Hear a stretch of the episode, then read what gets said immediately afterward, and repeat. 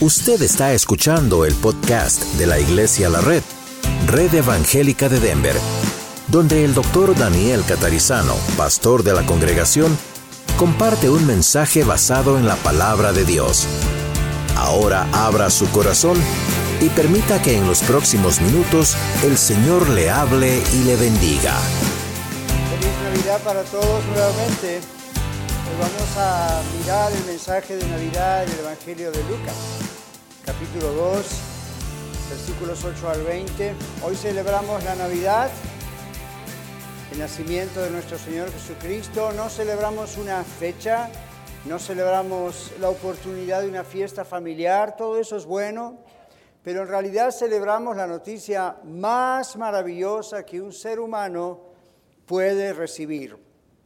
¿Sabe lo que celebramos hoy, verdad? Hoy celebramos y esta semana celebramos que Dios nos amó tanto que vino a salvarnos de vivir perdidos en un tormento por toda la eternidad.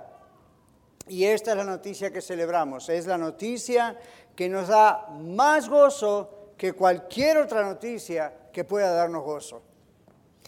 Vamos a mirar en nuestra Biblia, en el Evangelio de Lucas, estos son los ángeles anunciando a los pastores de Belén, ahí en las afueras de Belén, el nacimiento del Señor Jesús. Estos pastores de ovejas fueron los primeros en saber que el Señor Jesucristo nació. Lucas capítulo 2, versículo 8. Había pastores en la misma región que velaban y guardaban las vigilias de la noche sobre su rebaño. Y aquí se les presentó un ángel del Señor y la gloria del Señor los rodeó de resplandor y tuvieron gran temor. Pero el ángel les dijo, no temáis, porque aquí os doy nuevas de gran gozo que será para todo el pueblo. Que os ha nacido hoy en la ciudad de David un Salvador que es Cristo el Señor y esto os servirá de señal. Hallaréis al niño envuelto en pañales, acostado en un pesebre. Y repentinamente apareció con el ángel una multitud de las huestes celestiales que alababan a Dios y decían, Gloria a Dios en las alturas y en la tierra paz, buena voluntad para con los hombres. Sucedió que cuando los ángeles se fueron de ellos al cielo. Los pastores se dijeron unos a otros, pasemos pues hasta Belén y veamos esto que ha sucedido y que el Señor nos ha manifestado. Vinieron pues apresuradamente y hallaron a María y a José y al niño acostado en el pesebre y al verlo dieron a conocer lo que se les había dicho acerca del niño. Y todos los que lo oyeron se maravillaron de lo que los pastores les decían. Pero María guardaba todas estas cosas, meditándolas en su corazón. Y volvieron los pastores glorificando y alabando a Dios por todas las cosas que habían oído y visto, como se les había dicho. Oremos. Padre, gracias por dejarnos registro escrito de lo que pasó. Gracias, Señor, por venir a la tierra, inclusive en un tiempo donde la escritura ya era algo que estaba haciéndose común como para registrarlo para el resto de las edades. Señor, gracias porque tú has venido al mundo para salvarnos y ahora pedimos, al haber abierto tu palabra, que nos hables, que nos expliques, que nos metas en nuestro corazón la convicción que necesitamos. Gracias Señor te damos por el gozo de la buena noticia de que Cristo nació. Gracias Señor porque murió y resucitó y volverá. Bendice este momento Señor y habla tú, glorifícate en el nombre de Jesús oramos. Amén. La noticia de gran gozo es, en primer lugar, que Dios vino al mundo. Piénselo un instante nada más y se va a dar cuenta que esto es una gran noticia. Dios creó el mundo, Dios creó todo, lo visible, lo invisible, pero es diferente que le digan a uno y que lea el mismo Dios que lo creó todo, bajó, bajó y vino a este mundo. En el libro de Miqueas, uno de los profetas del Antiguo Testamento, en el capítulo 2, Miqueas está profetizando 700 años antes de este acontecimiento de Belén. Miqueas era contemporáneo de un profeta mayor llamado Isaías. Bueno, Miqueas fue el que, inspirado por Dios, dijo esto. Pero tú, Belén, Efrata, nombre para decir tierra fértil, pequeña para estar entre las familias de Judá, de ti, dice Dios, me saldrá el que será Señor en Israel. Y sus salidas son desde el principio, es decir, siempre vivió, desde los días de la eternidad. Miqueas 5:2. Wow, 700 años antes, tanto Miqueas como Isaías claramente hablan acerca de un evento que iba a ocurrir hacia el futuro. Y la gente lo creyó. La gente lo creyó cuando a veces me preguntan qué pasaba con la gente del Antiguo Testamento, cómo fueron salvos. Recuerden que había anuncio tras anuncio tras anuncio desde el jardín de Edén hasta el momento en que Jesús nació. Esta gente sabía lo que iba a suceder, como nosotros sabemos lo que va a suceder cuando venga el Señor por segunda vez. Bueno, 700 años, 700 años antes se anuncia que Dios iba a venir al mundo a salvar. La noticia que da gran gozo es que Dios vino al mundo. Ahora, preste atención. Dios vino, Dios se une al hombre en una persona. Dios se transforma en lo que conocemos como el Dios hombre, todo hombre, todo Dios, para nunca jamás volver a separar esto. Nunca jamás.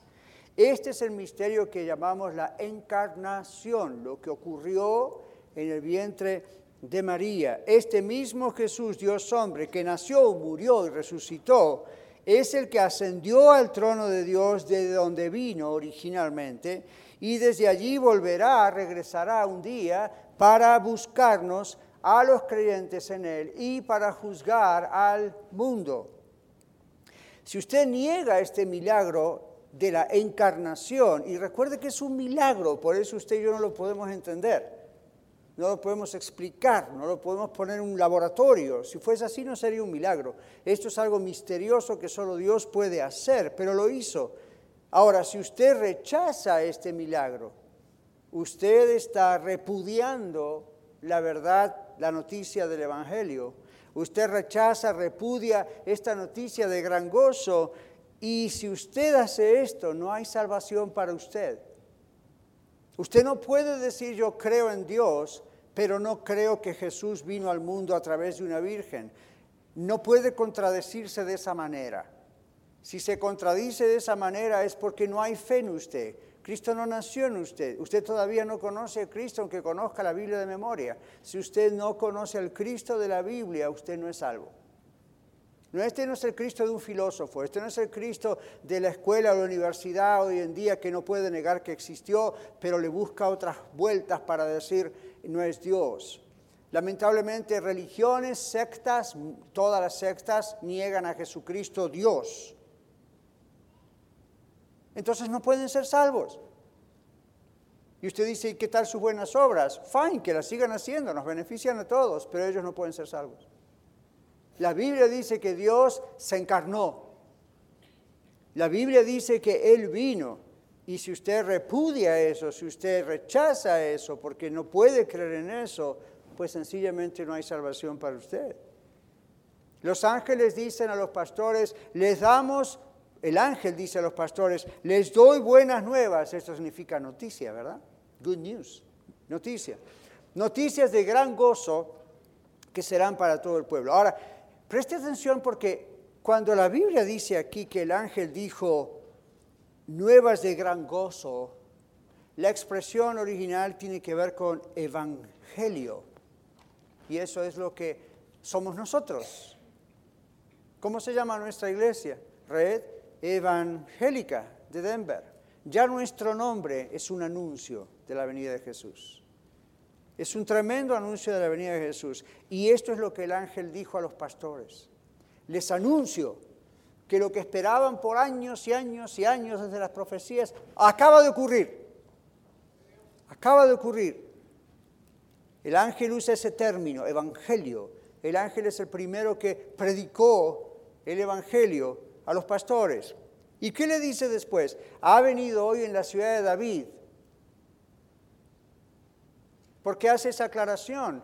Pues estaban esperando la profecía y la profecía decía exactamente dónde iban a ser Jesús, en Belén Efrata, la ciudad de David.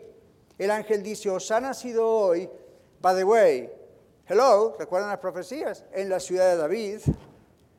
Y luego dice el ángel, un Salvador que es Cristo el Señor. Yo quiero que usted sepa que esta es la única vez donde estas dos palabras o expresiones aparecen juntas para formar la palabra Jehová del Antiguo Testamento. Si usted rastrea etimológicamente el nombre Jesús, va a ir a parar al nombre Jehová. Esto es lo que el nombre Jesús significa. Jehová el que salva. Luego está la palabra Cristos en griego, la palabra Cristo, Señor, Mesías, Salvador, todo está junto. Y el ángel se encarga de parte de Dios de decir esto de entrada. Para usted para mí requiere una explicación. Yo no sé para los pastores de Belén, cuando escucharon esto por primera vez en su idioma, probablemente captaron la idea rápidamente. Bueno, la primera noticia entonces es que es una gran noticia que Dios haya bajado al mundo. No mandó un ángel, no mandó un arcángel, no mandó un serafín, no inventó a alguien, no creó a alguien. Él dijo, yo lo voy a hacer. Así que esto nos lleva a la segunda parte de la noticia. La noticia de gran gozo es que Dios es glorificado viniendo al mundo. ¿Por qué? Bueno, los ángeles en el versículo 14, cuando aparecen las multitudes de ángeles, ahora ya no es uno, es una multitud. ¿Y qué cantan? Gloria a Dios en las alturas y en la tierra paz la voluntad para con los hombres. Ahora, claro, uno lo lee hoy en día, ¿verdad? Y la palabra gloria la usamos tanto. El término, la expresión gloria a Dios y no, nos saludamos y decimos, oh pastor, sabe que Dios me sanó y automáticamente todos decimos, gloria a Dios. O mire, conseguí un nuevo trabajo, gloria a Dios. Mi salud está mejor, gloria a Dios. El matrimonio va mejorando, gloria a Dios. Fine. Pero estamos tan habituados, tan impuestos a la expresión, gloria a Dios. Los ángeles no usaron esa misma expresión. Cuando los ángeles dicen en un himno súper breve, Gloria a Dios en las alturas. Ha nacido un Salvador. Este Salvador no es aquel que será un Salvador cualquiera. Él dice, ha nacido un Salvador Cristo el Señor. Y luego todos dicen, Gloria a Dios en las alturas. ¿Qué significa esto? Bueno, en inglés es un poquito mejor cuando dice Glory to God in the highest. En español, Reina Valera, la traducción aquí lo ha hecho en las alturas. Pero la idea en el original, en su griego, es en lo más alto, de lo más alto, de lo más alto, de lo más alto, de lo más alto y más alto no hay. Gloria a Dios en lo más alto, de lo más alto, de lo más alto y nadie puede llegar ahí, solo Dios. Gloria a Dios la gloria divina. El Dios hombre, Jesucristo, trajo la gloria de Dios, que ni los ángeles llegaban hasta allí, la trajo a la tierra en su propia persona. Y la trajo, ¿por qué? Porque sepa esto, en la gloria de Dios siempre hay paz. Nunca hay conflicto en la gloria de Dios. Claro, usted estudia esto y dice, mm, pastor, yo conozco la Biblia y si mal no recuerdo, el ángel llamado Lucifer estaba en gloria, ¿recuerdan eso, verdad? Y se puso en contra de Dios y Dios lo tuvo que echar de esa gloria a él y a todos sus secuaces, que lo llamamos hoy demonios, ángeles caídos. Estos ángeles que anuncian a los pastores la venida de Cristo no están hablando de ese nivel de gloria de esa parte del cielo Están hablando de una parte donde está muchísimo más lejos que eso y solamente está el trono de Dios. Nadie puede llegar ahí. Y desde ese lugar donde jamás ha habido ni habrá conflicto, siempre hay paz, desde ese lugar el príncipe de paz baja a la tierra. El príncipe, ni un ángel de los que no pecaron podían hacer este trabajo por más que no tenían pecado. Tenía que ser mismo, mismo Dios haciendo esto. De la gloria divina, donde siempre hay paz, viene el príncipe de paz. Gloria a Dios en las alturas, en los cielos de los cielos de los cielos, en lo más alto. Hebreos, en el capítulo 1 en la Biblia, para ustedes que apuntan, Hebreos 1, 3 y 4 dice esto. Dios habiendo hablado muchas veces y de muchas maneras en otros tiempos a los padres por los profetas, ¿se acuerdan Miqueas, Isaías? En estos postreros días nos ha hablado por el Hijo, mayúscula, Jesús, a quien constituyó heredero de todo, por quien asimismo hizo el universo. Observe, Jesús siempre existió. El cual siendo el resplandor de su gloria. Escuche esto, y la imagen misma de su sustancia, tiene la misma naturaleza, es Dios. Luego dice, y quien sustenta todas las cosas con la palabra de su poder, recuerde que Jesús es el verbo, habiendo efectuado la purificación de nuestros pecados, ¿cómo? Por medio de sí mismo, de su muerte en la cruz. ¿Puede ver la imagen, ver la foto, ver el video? Dios viene, se encarna, carga con nuestros pecados y vuelve al cielo. Hmm. Allí, dice la Biblia, se sentó luego, después de haber efectuado la purificación de nuestros pecados por medio de sí mismo, lo que celebramos recién en la Cena del Señor, la Santa Cena. Después de haber hecho eso, dice, se sentó, volvió al cielo, y se sentó a la diestra, a la derecha, de la majestad en las alturas. Mire, escuche esto, Dios no comparte su trono con nadie a menos que sea Él mismo, a menos que sea Dios. Se sentó a la diestra de la majestad en las alturas, hecho tanto superior a los ángeles, ahora como ser humano, cuando heredó más excelente nombre que ellos. Ahora, los ángeles, volviendo a Belén, los ángeles alabaron dando gloria al Dios que está donde? In the highest, de lo más alto, de lo más alto, de lo más alto, donde nadie puede llegar más arriba de donde Él está. Jesús, le repito, vino desde esa gloria altísima, desde ese highest, y allí es donde se le da la gloria a Dios. ¿Y cuántos de ustedes recuerdan que este mismo libro de Hebreos en la Biblia nos dice que allí es donde llegan nuestras oraciones gracias al camino que Jesús abrió por su sacrificio en la cruz y en su resurrección? A partir de hoy, cada vez que ore, recuerde a dónde van sus oraciones. En tercer lugar, la noticia de gran gozo es que Dios vino. No solamente que fue Él el que vino, sino para qué vino. Nuestro Dios, nuestro Señor Jesucristo, vino a reconciliarnos con Él. Isaías 9:6 dice, en la tierra paz, buena voluntad para con los hombres. El hermano lo leyó durante la parte de la alabanza. En la tierra paz, buena voluntad para con los hombres. Se lo repito porque usted escucha esto en algunas canciones navideñas o en la gente que lo dice mal.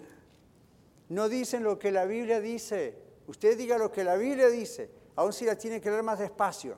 No se apure. Observe lo que la Biblia dice que la está leyendo, la está escuchando, preste atención, porque la Biblia no dice que los hombres tienen buena voluntad, la Biblia dice que Dios tiene buena voluntad para con los hombres. Cambia el asunto, ¿verdad? No hay nadie que tenga buena voluntad en esta tierra para acercarse a Dios. Los que nos acercamos a Dios lo hacemos por la buena voluntad del Padre. Si no hubiese sido por Él, nadie de su propia iniciativa haría esto. Muy bien, desde allí entonces el Señor nos está enseñando que en la tierra trae paz, porque un niño nos es nacido, hijo nos es dado, dice Isaías 9 también, y el principado sobre su hombro.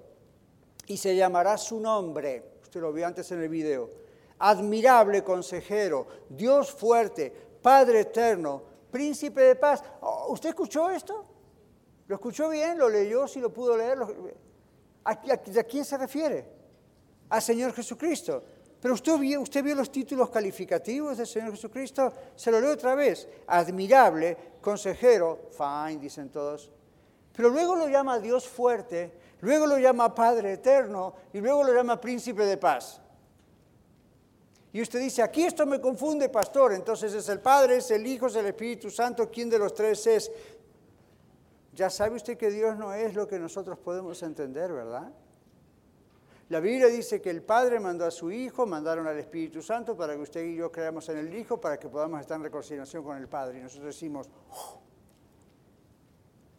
no va a pretender la Biblia que usted y yo podamos describir todo esto en detalles y comprenderlo ciento por ciento. Lo único que usted y yo tenemos que saber es que Dios bajó a la tierra, se hizo hombre, murió por usted y por mí para llevarnos con Él. El día que estemos cara a cara con Él, vamos a posiblemente decir el primer día, oh, ahora entiendo un por ciento más. Y usted dice, no, pastor, y el resto tiene el resto de la eternidad. Y usted dice, oh, entonces dentro de 48.957.4 millones de años finalmente voy a entender todo. No se haga ilusiones. Dios es tan grande, tan grande que la eternidad no nos va a alcanzar para comprender todo acerca de Dios. Siempre vamos a continuar aprendiendo algo nuevo de Dios. ¿Quién dijo que el aburrido, no? En la tierra paz, dice la Biblia. Paz con Dios es la gran necesidad de un mundo caído, ¿verdad que sí? Solo Jesús, quien vino a esta, de esta gloria altísima, súper altísima, donde siempre hay paz, solo Dios puede proporcionar paz. Reconciliación entre Él y nosotros, entre Dios y el hombre. Por eso, escuche esto, Dios es el único que tenía la autoridad, la capacidad y el poder para reconciliarnos con Dios, con Él. Dios es el único que tenía el poder, la capacidad y la autoridad y la condición moral para reconciliarnos con Él. Aún un ángel enviado por Dios, repito, desde ese lugar, debajo del trono, en otra gloria, pero en la gloria, ni tampoco así podría habernos salvado. Tenía que salvarnos Dios mismo. Esa es la clave. Solo Dios podría resolver el problema. Solo Dios podía resolver el problema. Pero ¿cómo lo hacía? A menos que descendiese a esta tierra. Mire, había dos opciones. O Él venía y hacía algo por nosotros o nos destruía. Pero como Dios amó tanto al mundo, en vez de destruirlo, dijo, yo voy a ir ahí y los voy a salvar porque soy el único que puede hacerlo. Dios es el único, porque Dios no podía aceptar un pago, un sacrificio, una ofrenda que no fuera purísima como es Él. Vaya a encontrarlo, no existe. Entonces Él mismo se transforma en la ofrenda. Él mismo se transforma en el sacrificio. Mire lo que Dios hizo por usted. Nada, por más excelente, puro y magnífico, escuche esto, nada aún venido del cielo podía salvarnos excepto el mismo Dios. Se exigía lo máximo y Él vino a hacer lo máximo, el sacrificio máximo para reconciliarnos con Él. Esta es otra de las razones por las cuales la salvación no puede ser por obras. La salvación no puede ser por mérito humano, por tratar de portarse bien.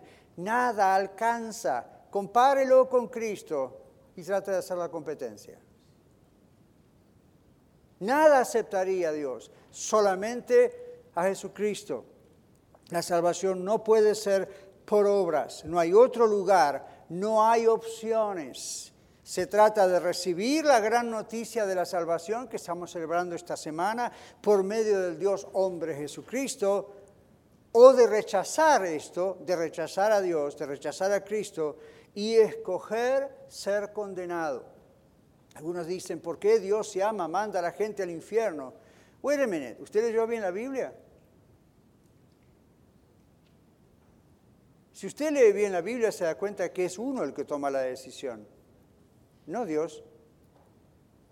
Es uno. Jesucristo dijo a Nicodemo, el que en él cree, hablando de Jesús de él mismo, es salvo. El que no cree ya ha sido condenado porque no ha creído. Entonces, ¿de quién es la culpa? ¿Del que envió a Cristo o del que no cree? Del que no cree. Dios dice, no, para que no se pierda, yo voy a ir y a morir y a resucitar, voy a pasar toda esta terrible crisis para salvarle. Y usted dice, yo no quiero eso. Gracias, thank you, but no thank you. ¿Hay algo más que se puede hacer? ¿Hay algo más arriba de Dios? No. ¿Hay algo más dentro de Dios que pudiera reemplazar a Jesús? No. Eso es lo máximo. Eso es lo máximo. Jesús es lo máximo. Entonces, si usted rechaza aún esta dual naturalidad inexplicable humanamente, pero real de Dios, yo dudo que usted pueda ser salvo, de acuerdo a lo que la Biblia dice. No crean en el Jesús que le vende el comercio. No creen en el Jesús que le venden los libros de historia. No creen en el Jesús que le vende la religión. Crean en el Jesús de la Biblia y sea salvo. Dios no quiere que nadie se pierda, dice la Escritura, la Biblia, sino que todos procedan al arrepentimiento. ¿Por qué? Con el arrepentimiento vemos la desesperación en la que estamos. Y al arrepentirnos y abrir nuestro corazón a Cristo, somos salvos. Por último, entonces, ¿cómo debo recibir esto? ¿Cómo debe usted recibir esta noticia? Muchos de nosotros, yo incluido, la hemos recibido. Los pastores no cuestionaron lo dicho por el ángel, ¿se dieron cuenta? Cuando los ángeles y cantaron el aleluya y todo eso y terminaron, inmediatamente dice la Biblia que los pastores dijeron esto, vayamos pues a ver esto que ha sucedido. Fíjense que ellos no dijeron, vayamos a ver si esto ha sucedido. A ver si es cierto. Sí, esta maravilla que ni Hollywood la puede representar, ¿no? Ángeles. Pero bueno, ni modo, vamos a ver si es cierto. No. Los ángeles dijeron, dieron su mensaje, y usted tiene que hacer hoy, si no conoce a Cristo, lo que hicieron estos humildes pastores de Belén. Vayamos a ver esto que ha sucedido. Usted hoy vio la celebración de la Santa Cena, la Cena del Señor. Usted tiene creyentes en su familia, imperfectos, yo también pero usted ve en nuestras vidas y en estos elementos lo que ha sucedido. Y usted está aquí para decir, voy a ver esto que ha sucedido. Y los pastores entraron en ese establo apestoso de olor a todo lo que los animales pueden hacer ahí. Y dice la Biblia que ellos adoraron en medio de eso que apestaba posiblemente. Vieron al Salvador y adoraron y enseguida proclamaron la noticia de gran gozo. Los pastores hicieron inmediatamente lugar para Jesús en el pesebre de su propio corazón, en el establo sucio de su propio corazón. La pregunta que Dios me manda hacerle a usted hoy es, ¿ha hecho usted lugar para Cristo en el pesebre de su corazón? Usted dice, pastor, ¿cómo se hace eso? ¿Cómo hago lugar? Es bastante sencillo porque todo el trabajo lo hizo Cristo ya. Reconozca que su corazón está sucio como aquel establo de Belén y como está sucio el mundo y que por esa razón usted es pecador, pecadora y eso le pone en la condición de perdido, expulsado de la presencia de Dios para siempre, así como Adán y Eva fueron expulsados del jardín del Edén. Condenado usted, yo, cualquiera que no quisiera creer, a una eternidad de tormento, se llama infierno, Jesús lo dijo, sin solución.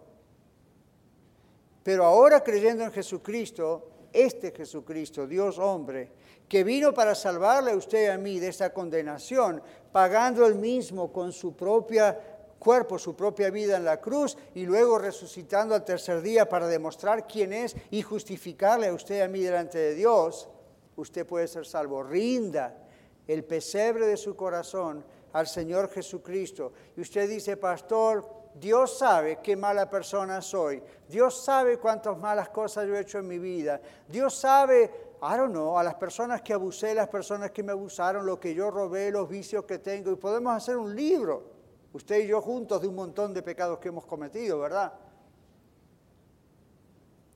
Y usted dice, mi vida huele, pastor, y huele feo y Dios lo sabe. Como Dios Santísimo va a venir a mi vida. Él es especialista en esto. Justamente es lo que se trata la Navidad. El Dios Santísimo, que podría haber hecho un guiño, una palabra y exterminarnos, dijo, no señores, yo los amo, yo los voy a rescatar, yo voy a entrar en el pesebre de ese sucio mundo y yo voy a entrar en el pesebre sucio, el establo sucio del corazón de ellos y el que me quiera recibir, yo voy a hacer de ese pesebre un palacio. Vamos a orar. Gloria a Dios. De ser nada a ser hechos hijos de Dios. De ser pobres condenados en el infierno, pasar la eternidad con el diablo y sus demonios, a venir al cielo, a estar la eternidad en la gloria con Cristo Jesús. A mí no me la cuenta nadie, como dicen en el vecindario, ¿verdad? Ahí está en la palabra de Dios. Todo aquel que en él cree no será condenado, mas el que no cree ya ha sido condenado por no haber creído en el nombre del unigénito Hijo de Dios. Y esta es la condenación, que la luz vino al mundo, Jesús vino al mundo, mas los hombres amaron más las tinieblas que la luz, porque sus obras eran malas. Mas todo aquel que viene a la luz, deja que sus obras sean expuestas en Dios. ¿Cuál es la obra? Jesús dijo, la obra es que crean en el que tú has enviado. ¿Cree usted? Cierra sus ojos si lo desea, no es obligación, pero tal vez le ayuda a distracciones que no vengan a su mente. Si usted no tiene a Cristo en su corazón, si usted nunca ha tomado esa decisión, si usted tiene dudas, comprendo que tenga dudas, pero llega un momento en que usted va a tener que hacer algo con sus dudas. Y hoy es el día de hacer algo con esas dudas, diciendo, Señor, yo no puedo explicarlo todo si no sería Dios, pero acá estoy. Nadie puede negar que soy pecador. Punto. Eso no es un misterio ni es un milagro. Es bien visible que soy pecador o pecadora. Y sé que en estas condiciones tú no me puedes recibir. Pero tú has venido a morir por mí en la cruz. Y por tu llaga, todo tu cuerpo, como una gran llaga, yo he sido sanado, salvado. Pongo hoy mi confianza en el sacrificio que has hecho tú en la cruz Sálvame, Señor. Yo creo absolutamente en ti. Pongo mi corazón en tus manos. Te creo, creo en ti, recibo lo que has hecho por mí. Y que en esta Navidad tú crezcas ahora y nazcas ahora mismo. Y sea la Navidad para mí en mi corazón a partir de ahora para siempre. Hágalo, dígaselo al Señor y confíe que Dios no miente. Cuando Dios dice, si crees en mí, te salvaré, Dios no puede mentir. Perdone cualquier persona que usted no puede perdonar. Usted dice, ¿por qué, pastor? Porque la Biblia dice, si no perdonáis a los hombres o mujeres sus ofensas, tampoco vuestro Padre que está en los cielos perdonará a ustedes vuestras ofensas. Usted dice, no es justo. ¿Por qué? Es justo. Ninguna ofensa que usted haya hecho o que le hayan hecho es más grande de la que nosotros todos hemos hecho a Dios. Y en segundo lugar, si usted dice soy cristiano o cristiana pero no puedo perdonar, le digo, ¿qué pasa? Usted todavía no es cristiano. Una persona nacida de nuevo, una persona que de veras ha creído en Cristo y le ha entregado su vida, tiene el poder del Espíritu de Dios, el Espíritu Santo, para perdonar. Y esa es una clave, por algo Dios lo dijo y está en el mismo Padre nuestro. Ríndale su vida al Señor. Vamos a ir concluyendo cantando noche de paz, pero que esa noche de paz sea noche de paz en su corazón. Y a la salida, si usted desea orar o quiere que alguno de los líderes de la iglesia puedan orar por usted, cuando todos están yendo, quédese por acá cerca que lo veamos para que alguien pueda acercarse a orar por usted. O quizá usted dice, yo he orado durante el mensaje o al final cuando el pastor oró, yo quiero entregar mi vida a Cristo. Dígaselo a alguien para que alguien se acerque a usted, le ayude, estemos orando. Y Dios va a hacer lo que ningún ser humano puede hacer. Amén. Feliz Navidad. Muchas gracias por escuchar el mensaje de hoy. Si tiene alguna pregunta en cuanto a su relación personal con el Señor Jesucristo o está buscando unirse a la familia de la Iglesia La Red, por favor no duden en contactarse con nosotros.